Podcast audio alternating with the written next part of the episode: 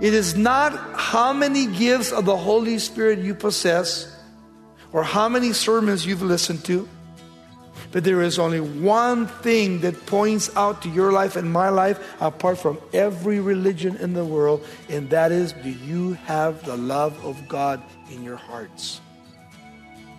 Because if you don't have love, you are nothing.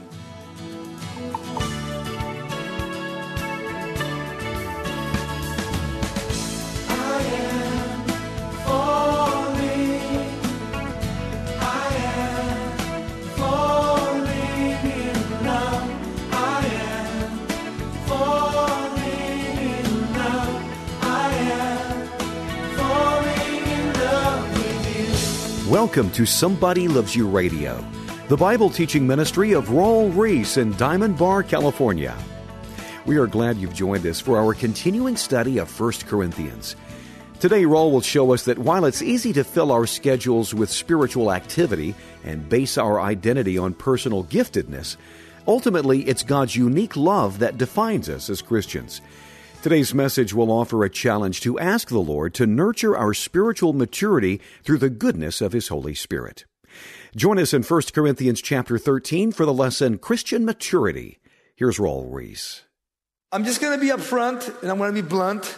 And some of the things I'm going to be sharing because I really believe that God not only wants to do far and beyond that we really expect within each one of our lives, but as I was reading the 13th chapter of the book of Corinthians, after Paul talks about in chapter 12 the body of Christ and how Christ is the head and every one of us are part of the body of Christ and God anoints us and uses us.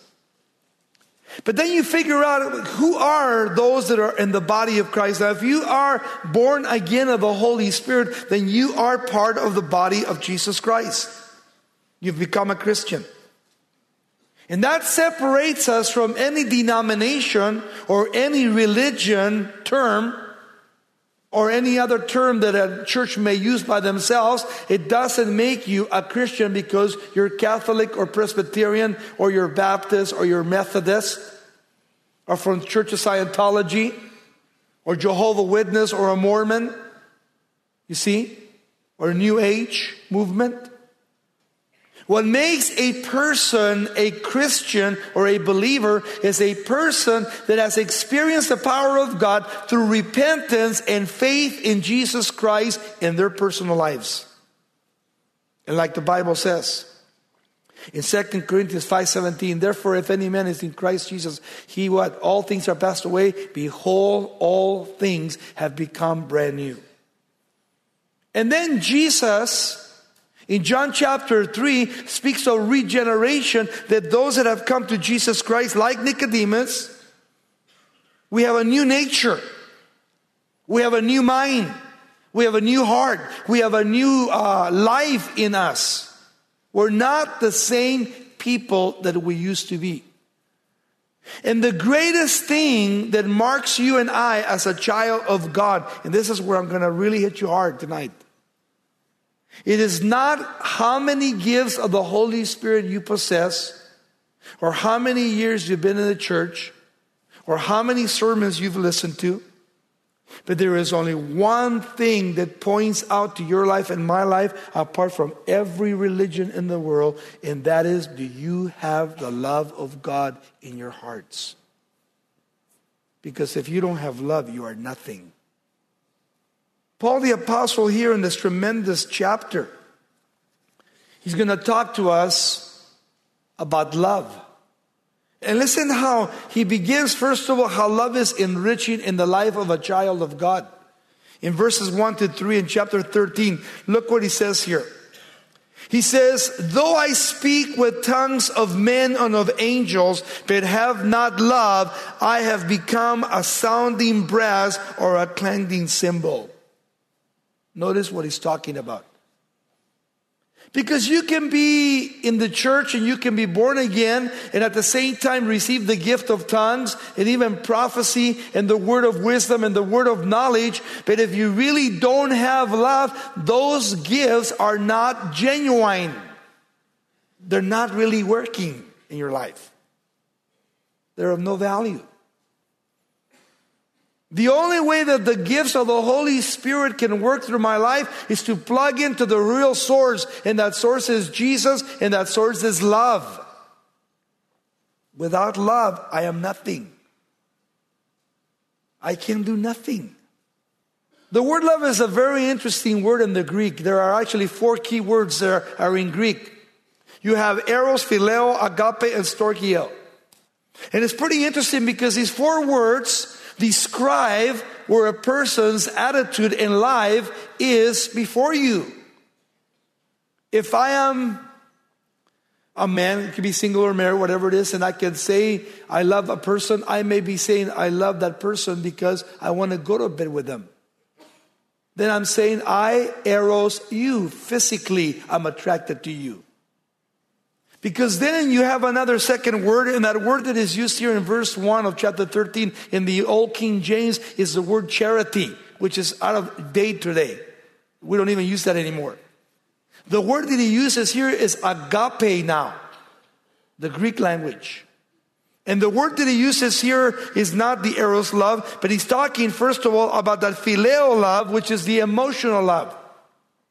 And when we talk about this emotional love that people not only possess in their own lives, it's actually a friendship that you and I can have as a friend between one another. We're not really attracted to each other, but I love you because you are a good friend to me. Phileo. And that love is used with a husband and a wife relationship. But then you have the word that is really the key, and that is agape. And agape is the word for sacrificial love. It's a love that Jesus had, where Jesus did not hold anything against anybody. You don't want to get even. You forgive. You don't want anything from anybody. I love you, and you don't have to give me nothing. You can hurt me. You can spit on me. You can stomp all over me, and I will agape you the whole time. I will love you. That's the word that he uses here. The other love, the fourth love, is storkio. It's that family love for one another. Mother, father, brother, sister, cousin, nephew, aunt, uncle, grandfather, grandmother. Storkio. And it's so cool because all four are used, but the majority of the world today uses eros love, a love that is not self-sacrifice. It is a love that is always taking. It's selfish. Me, myself, and I. Nothing giving about it. Totally selfish. And that's why Paul says we need to be careful how we love. If we are Christians, we need to forgive and forget. We need to really demonstrate the love of God to people that hate us and despise us. I don't understand how a family that has known each other forever, and then something happens where a brother or a sister or an uncle or an aunt get mad at one another, and they will not talk to each other for 15, 20 years. That's not right. You know why? Because you're affecting your whole family. And yet you're going to church, you're reading your Bible, you're praying, and you're saying you're a Christian. If you're a true Christian, you're going to try to make things right. Why? Even though they don't want to. Why? Because your children and your family needs to see that you're humbling yourself before them and that you truly want to love them. That's why it's so important what Paul says here. Though I speak with tongues of men or of angels divinely, but have not agape, I become a sounding brass or a clanging cymbal. Verse 2. And though I have the gift of prophecy and understand all the mysteries of God and all knowledge, and though I have all faith so that I can remove mountains, but have not love, I am nothing. Interesting. Nothing. You can do miracles and wonders and have not love. You're nothing in the presence of God. This is something that we need, that I need in my life. I need more love in my life. for people, for my family, for my friends, for my enemies. I need more love in my life. Look at verse 3. And though I bestow all my goods to feed the poor. How many people do you and I know that give to charities and they feed the poor and the orphans, and yet they don't have love? Hey, that's cool, they're giving, but you know what? It's all burning up. It's nothing because there's no love behind it. You got to love in order to give. You got to love in order to help. You see? You have to demonstrate it by your actions. And the actions show what? What you really are. You can write up a check for $1 million and give it to somebody. But if you don't have love, it is not to your own record. It is nothing for you. God won't even count it. Nothing without love. I like also what he says. They can arrest you. And they can put you and tie you up and then set you on fire. And you can actually be cremated. And if there's no true love to your life, it is worth nothing. Nothing without love. And though I give my body to be burned, but have not love, it profits me nothing. 2 times he said it now. If I don't have God's love in my life and in my heart, it means nothing to God. And I am nothing.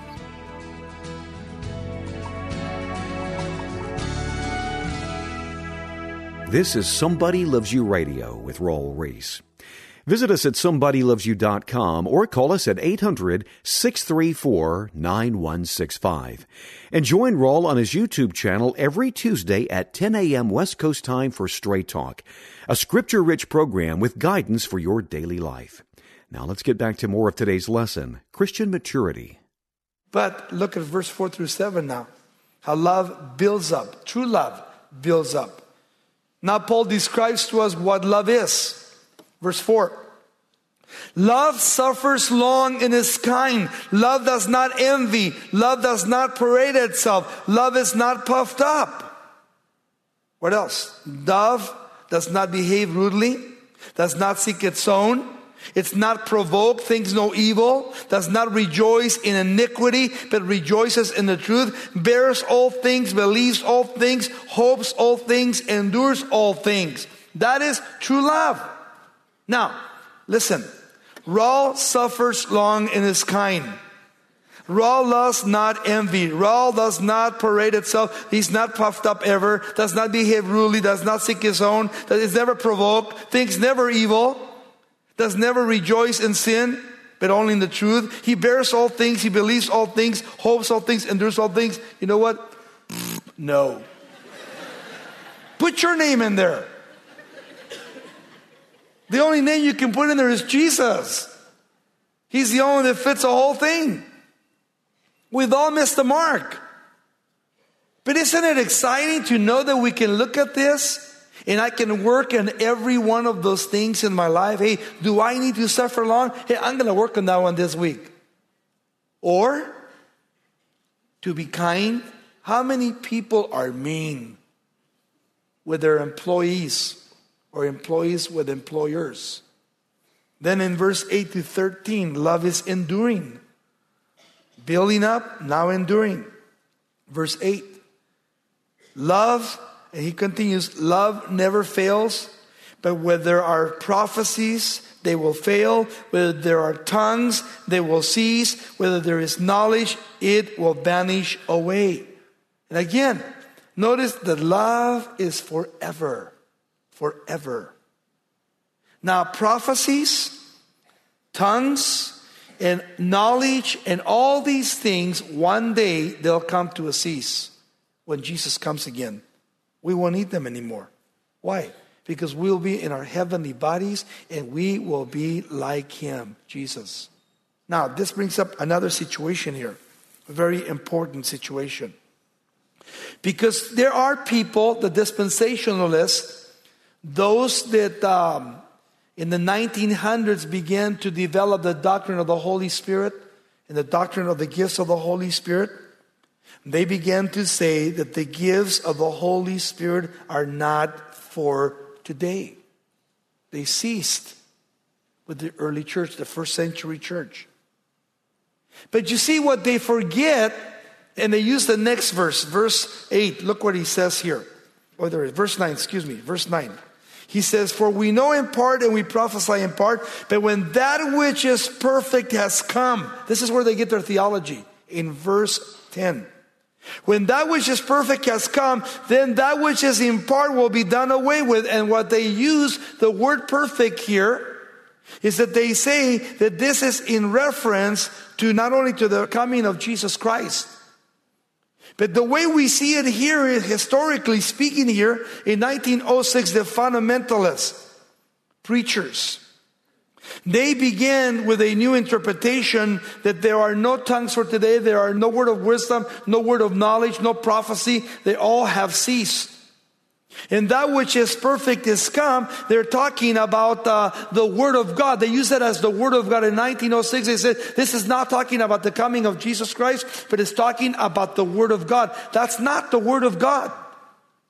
The word perfect here is in reference to the second coming of Jesus Christ. And you can look up any lexicon in the Greek, and they'll tell you that. Wist, Thayer, which are the best Greek scholars, they will tell you that the word perfect here is in reference to the second coming of Jesus Christ. So what does that mean? It means that the gifts of the Holy Spirit are for today through the love of Christ. They're in full operation. And I told you before that one of the areas I believe the reason we don't see, because the book of Acts is the only New Testament book that has no ending, it's still continuing today. And at the same time, we realize that the Holy Spirit cannot fully work in the church because there's so much leaven in the church.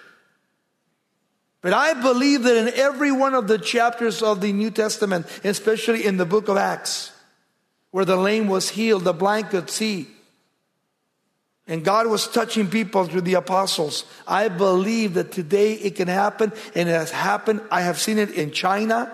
I've seen it. I've seen it in Central and South America, where the gifts of the Holy Spirit. When I was in Thailand, we saw a witch doctor that had actually died. And we saw someone that was there, and they were totally healed. And there was a guy that was blind, and he could actually see. I've seen it. So how can I deny it? That the gifts of the Holy Spirit are not for today, because that which is perfect has come, which is the Word of God, and it's not the second coming of Jesus Christ. I disagree completely with them. It's in reference to the second coming of Jesus Christ. Yes, today we have word of knowledge, word of wisdom. We have miracles and wonders, prophecy, tongues, interpretation of tongues. All these things, which Paul will expound in chapter 14, and he'll tell you how they're operated in the church. Why? Because the Corinthian church was having problems, and they were carnal, and they were out of order and bringing confusion to the church. That Paul gives you the order on how to practice these things. We want to practice what Jesus taught. Can we find it in the book of Matthew, Mark, Luke, and John? Yes, doctrinally. Can we find it in the book of Acts? Yes. Can we find the epistles? Yes. We want to know. We want to learn what Jesus Christ says to us. Watch what else he says. This is pretty interesting. Verse 11. He says, "When I was a child, I spoke as a child, I understood as a child, I thought as a child, but when I became a man, I put away childish things." Notice that. Here Paul is talking that we are like children with spiritual things, and the Corinthians were like children with candy, and they were abusing the gifts that had been given to them. And at the same time, they did not have the love of Christ in their hearts. So it was all in vain.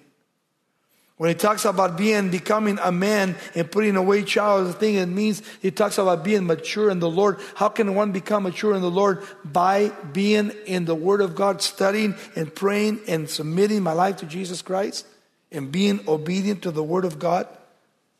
But maturity brings us by the love of Christ. As I have love in my life, I become mature in Jesus Christ. Why? Because if you're a child, you're immature. You see? You're carnal, Paul said. where there's strives and divisions and all these things, aren't you like a little child? You're carnal. You're immature. But as we come to Jesus Christ and we study the Word of God and we begin to develop the Word of God within our lives, then we can come to that place where we begin to be forgiving. We begin to be kind and loving and gentle. And we begin to see things the way the Lord sees them. Then we become mature to the love of Christ. Otherwise, we're immature and we're carnal. Watch this. This is so cool. For now we see in a mirror dimly, but then face to face. And now we know in part, but then I shall be known just as also I am known in Jesus Christ. Isn't that incredible? One of these days, when we get to heaven, we're going to be perfect. We're going to know everything that He knows. Right now, it's like we're looking into a mirror, but one day, when Jesus Christ comes again and we die, that's the most beautiful thing about death to a child of God, that the moment I die in this place, I entered into that new place that God has prepared for me for such a long time, and I shall see Him as He is, and I will be like Him. I won't need any more tongues or prophecy or wisdom or knowledge or anything like that. Why? Because I will be perfect like Him. No more imperfections. And we'll be dwelling in the presence of the love of God forever and ever and ever and ever. That's why in verse 13, look what he says in conclusion there. He says, and now abides faith. Yeah, that's good. Why? Because faith is based upon what? The Word of God. My faith is based upon the Word of God. Secondly, hope. And what is hope? It is the expectation that I have in my life, looking forward to whatever God intends to do in my life. Faith and hope. And then look at the last one, what he says. Love. These three. But the greatest of all is what? Agape. That's the key. The greatest is love. Well, this message reminds us that God's greatest gift is His unconditional love. And all of the other gifts His Holy Spirit gives us are simply channels for sharing this amazing blessing with others. You're listening to Somebody Loves You Radio with Raul Ries. Because of our limited time, we weren't able to bring you everything that was said in the original teaching, but you can get the full copy for a donation of $5 or more. Just call us at 800-634-9165 and ask for Raul's teaching titled Christian Maturity. As you think about how the Lord might use your life for His glory, we'd like to tell you about an insightful resource titled Walking Righteously. Raul's 4-message audio pack will challenge you to spend daily time in the Word and in prayer, seeking God's direction as you humbly surrender to His will. You'll see that in committing to obedience, you pave the way for the Lord to work through you in eternal ways. Visit somebodylovesyou.com or call 800-634-9165 to order Raul's Walking Righteously audio pack. We'll send you this 4-CD series for a donation of $19 or more. Once again, that phone number is 800-634-9165. Or if you'd like, you can write us at Somebody Loves You Radio, P.O. Box 4440, Diamond Bar, California, 91765. Because it's our mission to get you into the Word of God and learn how to feed yourself on its truth, we've put together a resource that can be a helpful guide. It's our Somebody Loves You app. Whether you have an iPhone or Android, this free app will introduce you to in-depth digital Bible studies on a variety of topics. In addition to that, it comes with a daily reading plan to get you into the Word of God on a routine basis, which is so helpful to grow in our faith. You can find this resource when you visit somebodylovesyou.com and click on the mobile app link at the top of the page. We are so blessed to partner with you in sharing the hope and truth of God's Word through these broadcasts.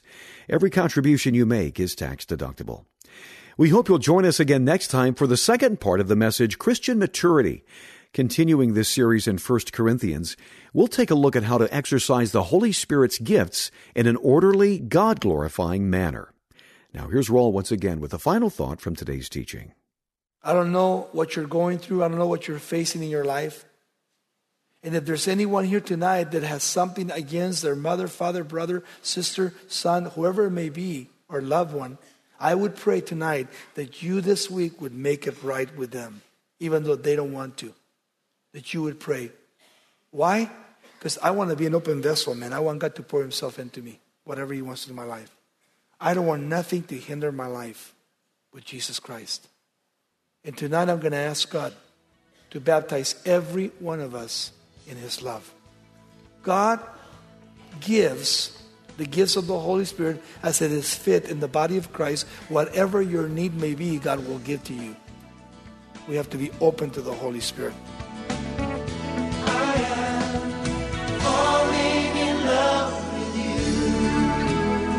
This program is sponsored by Somebody Loves You Radio in Diamond Bar, California.